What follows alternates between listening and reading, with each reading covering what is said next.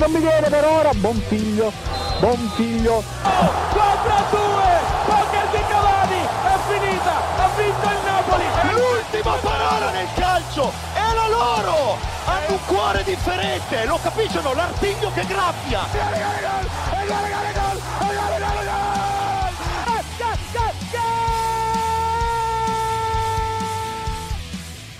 Signori, l'ultima parola nel calcio è sempre la loro. Benvenuti alla nuova puntata di Goal Speaker, puntata del venerdì. Oggi venerdì 12 di novembre parleremo sicuramente di mondiali, però prima di tutto ciò io devo salutare innanzitutto i miei colleghi, per cui parto da, dall'uomo che viene dalla, dalla regione più, più, ricca d'Italia, lo possiamo dire. Non penso che lo sia, però va bene.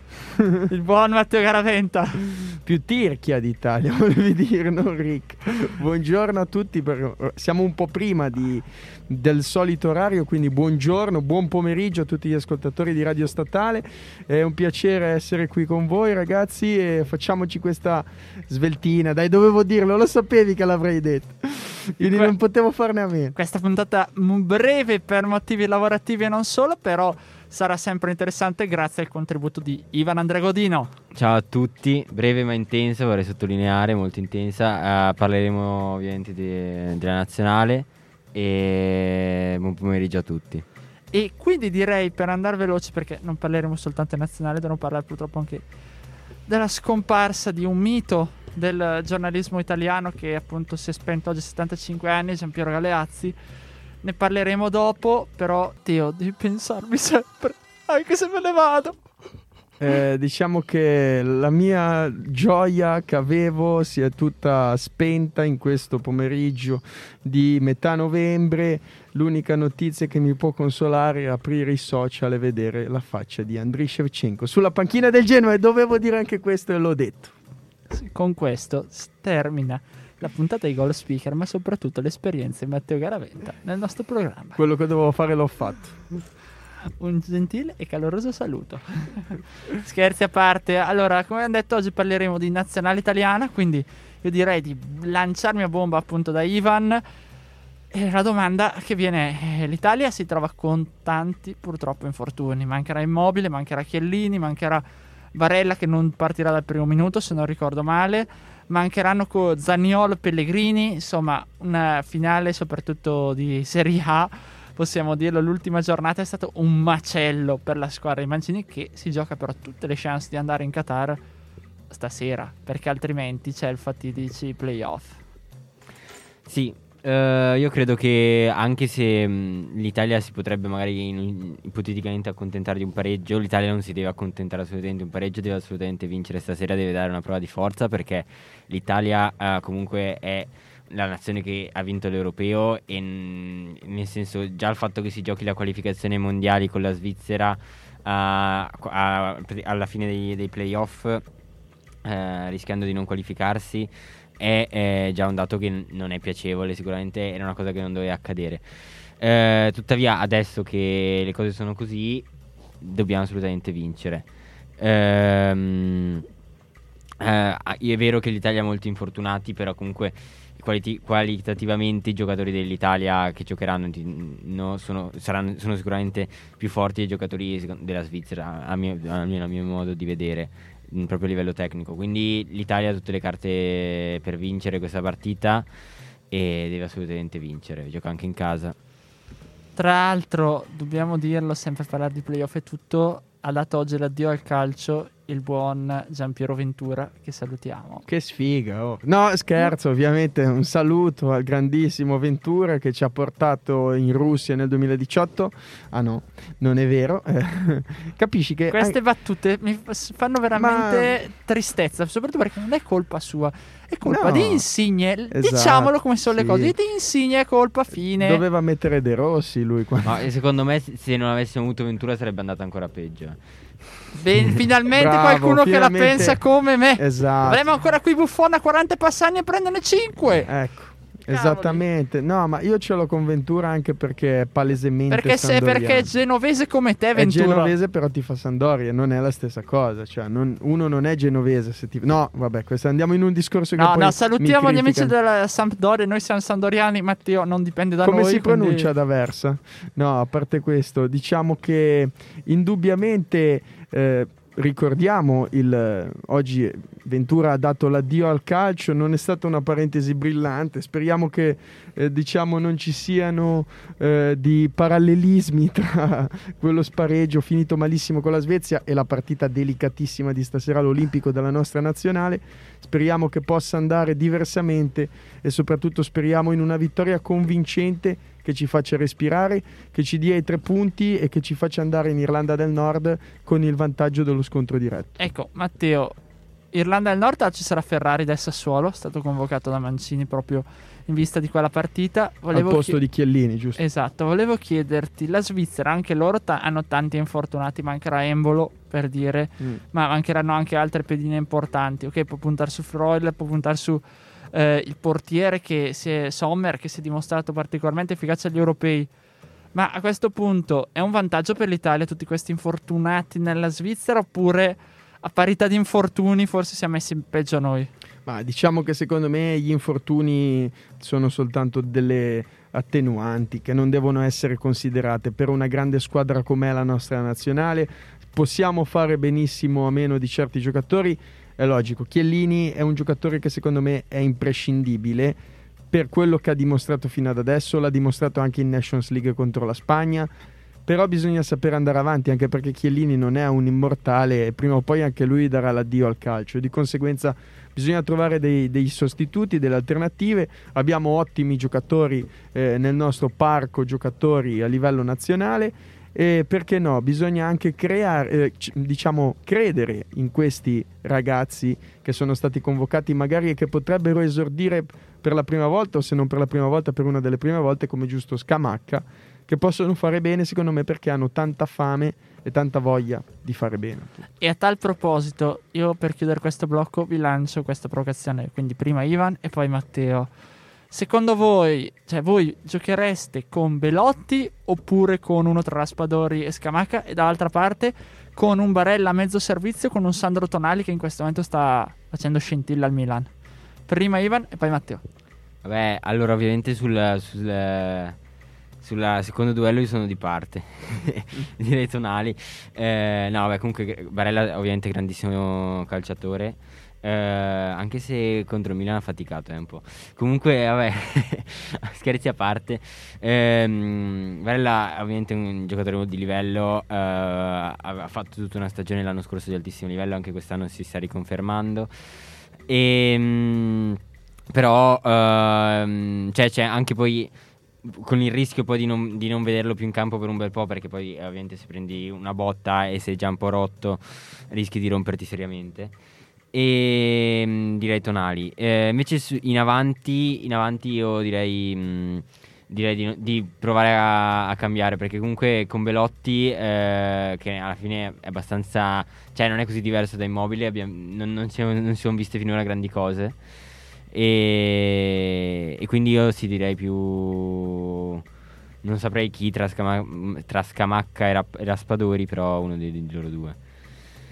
Eh, io penso che Barella è un altro di quei giocatori fondamentali per la nazionale, anche se Sandrino Tonali ha fatto molto bene in questo avvio di campionato con il Milan e di conseguenza siamo abbastanza coperti sia che giochi uno o l'altro. Eh, cambierebbe un attimino il modo di giocare perché Tonali ha delle caratteristiche diverse forse da Barella, però sicuramente sotto quel punto di vista lì siamo coperti, probabilmente anzi lasciatemi dire che il centrocampo della nostra nazionale è uno dei migliori di tutta Europa.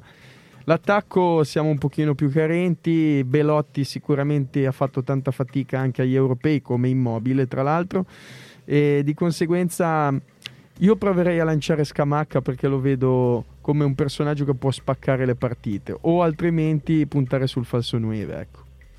E vedremo questa sera come andrà. E, a questo punto parliamo di nazionali estere, cioè delle Cioè, altre che, che squadre. assonanza meravigliosa. Eh, assolutamente, delle altre squadre che hanno giocato ieri sera e che già si sono giocate una buona fetta di, diciamo, di mondiali perché se la Germania ha stravinto eh, in casa del Liechtenstein, se non ricordo male, Esatto, no, in in casa, in casa casa sua, sua, con contro il Liechtenstein, esatto, che tanto sono lì comunque, sono Sì, confinati, è sempre... quindi siamo sempre lì in zona teutonica.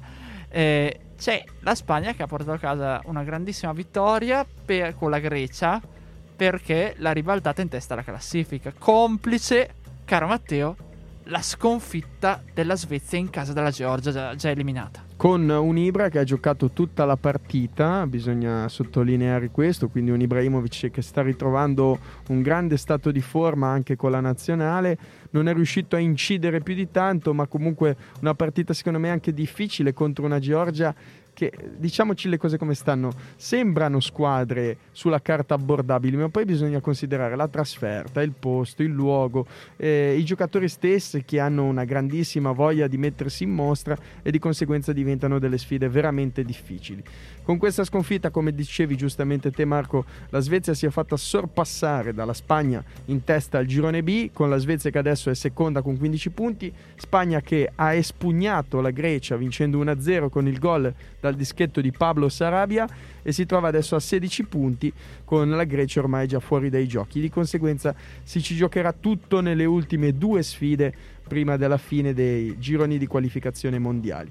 La Germania era già qualificata invece, ha ribadito, ha confermato eh, il suo primo posto con 24 punti, sconfiggendo il Liechtenstein, distruggendo anzi il Liechtenstein. Questo è un girone che ormai ha veramente ben poco più da dire.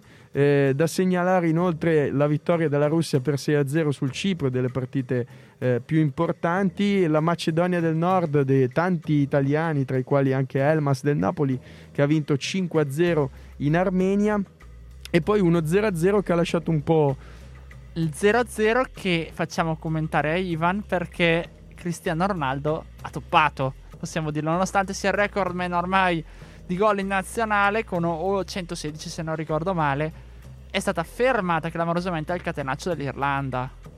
Sì, eh, certo, ovviamente ci si aspettava di più da, mm, da Ronaldo e compagni, eh, anche perché ovviamente l'Irlanda è eh, qualitativa- qualitativamente più bassa, più, più inferiore rispetto al Portogallo. Portogallo comunque che ehm, rimane comunque in, in cima al girone insieme alla Serbia, quindi eh, dovrebbe poter eh, raggiungere la, la qualificazione, insomma, se, se non fa delle, insomma, se riesce a vincere. eh, la- la Delle minghiate, come direbbe Roberto prossima- volevi dirlo, volevi dirlo, te lo dico io per te. Tanto a me se mi mandano via ormai sono già alla fine. quindi- Tra l'altro, eh, de- de- insomma, l'ultima partita c'era proprio con la Serbia, vede un po', cioè, cercare di vincere o almeno pareggiare, insomma. E mm, niente, eh, vediamo se Ronaldo stavolta riesce a colpire, colpire nel segno, ecco, diciamo così. Sì, perché soprattutto quel girone lì fa specie che, la- che l'Irlanda è quarta, davanti all'Irlanda c'è il Lussemburgo, che tra l'altro ha vinto in- con l'Azerbaijan ed è a 9 punti, quindi è terzo posto. Però sì, attenzione perché domenica big match ci saranno appunto Portogallo-Serbia, si giocherà il primo posto il girone A e poi appunto il girone B, Spagna-Svezia, che se la Svezia dovesse mai vincere strapperebbe la qualificazione diretta, altrimenti playoff e quando si parla di playoff l'Italia non vince con la Svizzera, quindi ci sono i playoff con la Svezia, insomma siamo alle solite, Siamo sempre lì, cadiamo sempre in piedi noi. cadiamo sempre lì e appunto Russia come dicevi Matteo che ha vinto, che si è consolidata al secondo posto, anche lì se la giocherà alla fine con la Croazia che da vice campione del mondo rischia, rischia di non andare ai mondiali perché poi playoff, ho detto, non sono più cosa così semplice. Ma prima di chiudere questo blocco, direi di dare un occhio anche alla sezione sudamericana, dove c'è anche qui una prima qualificata, tredicesima giornata, questo girone unico, e salta all'occhio il Brasile che vince per 1-0 con la Colombia dei vari italiani, Ospina, Muriel, Quadrado e così via, con un gol di una vecchia conoscenza milanista, caro Ivan il buon Paquetà. Eh, Paquetà, allora, dico la verità, eh, era un calciatore che a me piaceva molto quando era al Milan.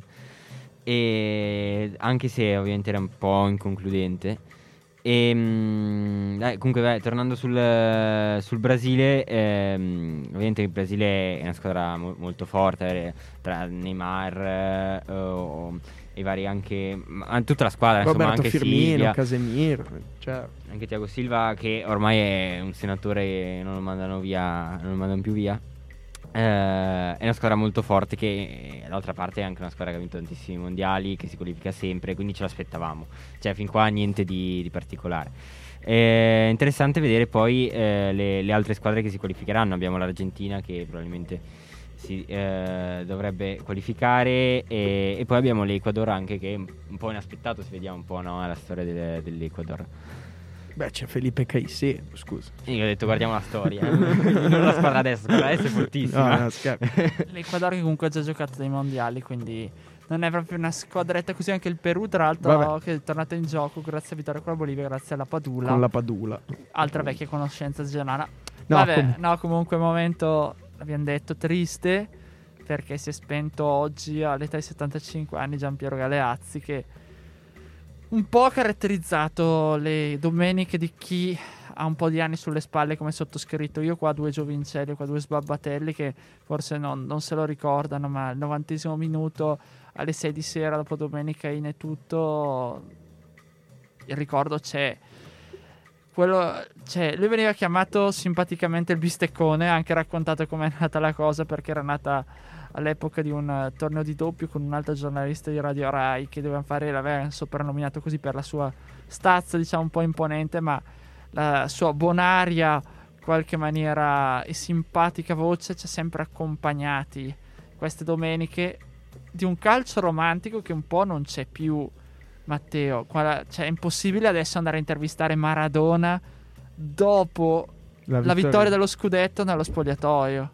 Assolutamente. Poi secondo me c'è anche da dire che proprio il modo che aveva di raccontare tutti gli eventi sportivi, eh, come per esempio le Olimpiadi, no? con le vittorie dei fratelli a Bagnale a Seoul nell'88, con eh, le vittorie a Sydney 2000 del 2 come si chiama? Due senza, Due no? senza di Antonio Rossi. Ecco, giustamente eh, era veramente un personaggio nel suo ambito numero uno che ha segnato la strada per tantissimi e che appunto appassionava il pubblico che lo ascoltava, che lo guardava in televisione aspettandolo e facendolo diventare un po' un mito perché Galeazzi lo conoscevamo bene o male tutti, come dicevi giustamente te Marco, anche io e Ivan che magari siamo di una generazione un pochino più giovane e che i nostri idoli possono essere Lele Adani, adesso scusatemi la parentesi eh, diciamo cretina come al solito, però eh, indubbiamente veramente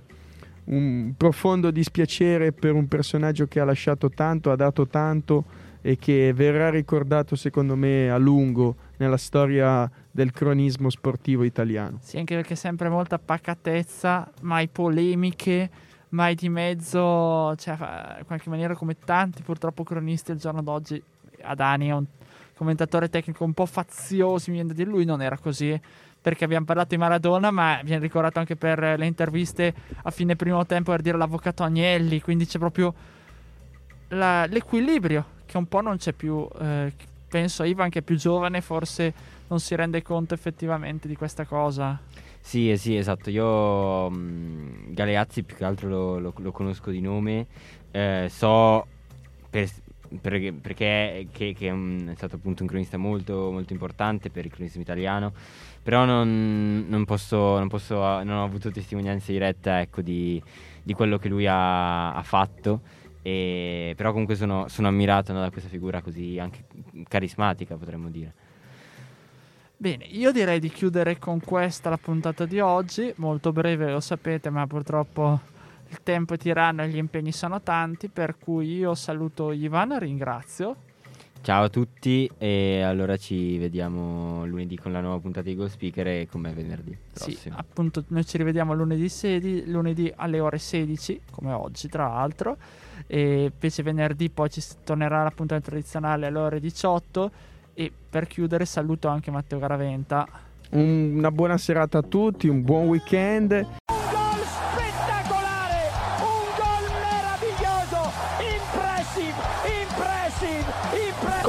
Chiama? Non mi viene per ora. Buon figlio, buon figlio. 4 a 2 Poker di Cavani è finita ha vinto il Napoli È l'ultima parola nel calcio, è la loro! Hanno un cuore differente, lo capiscono? L'artiglio che graffia!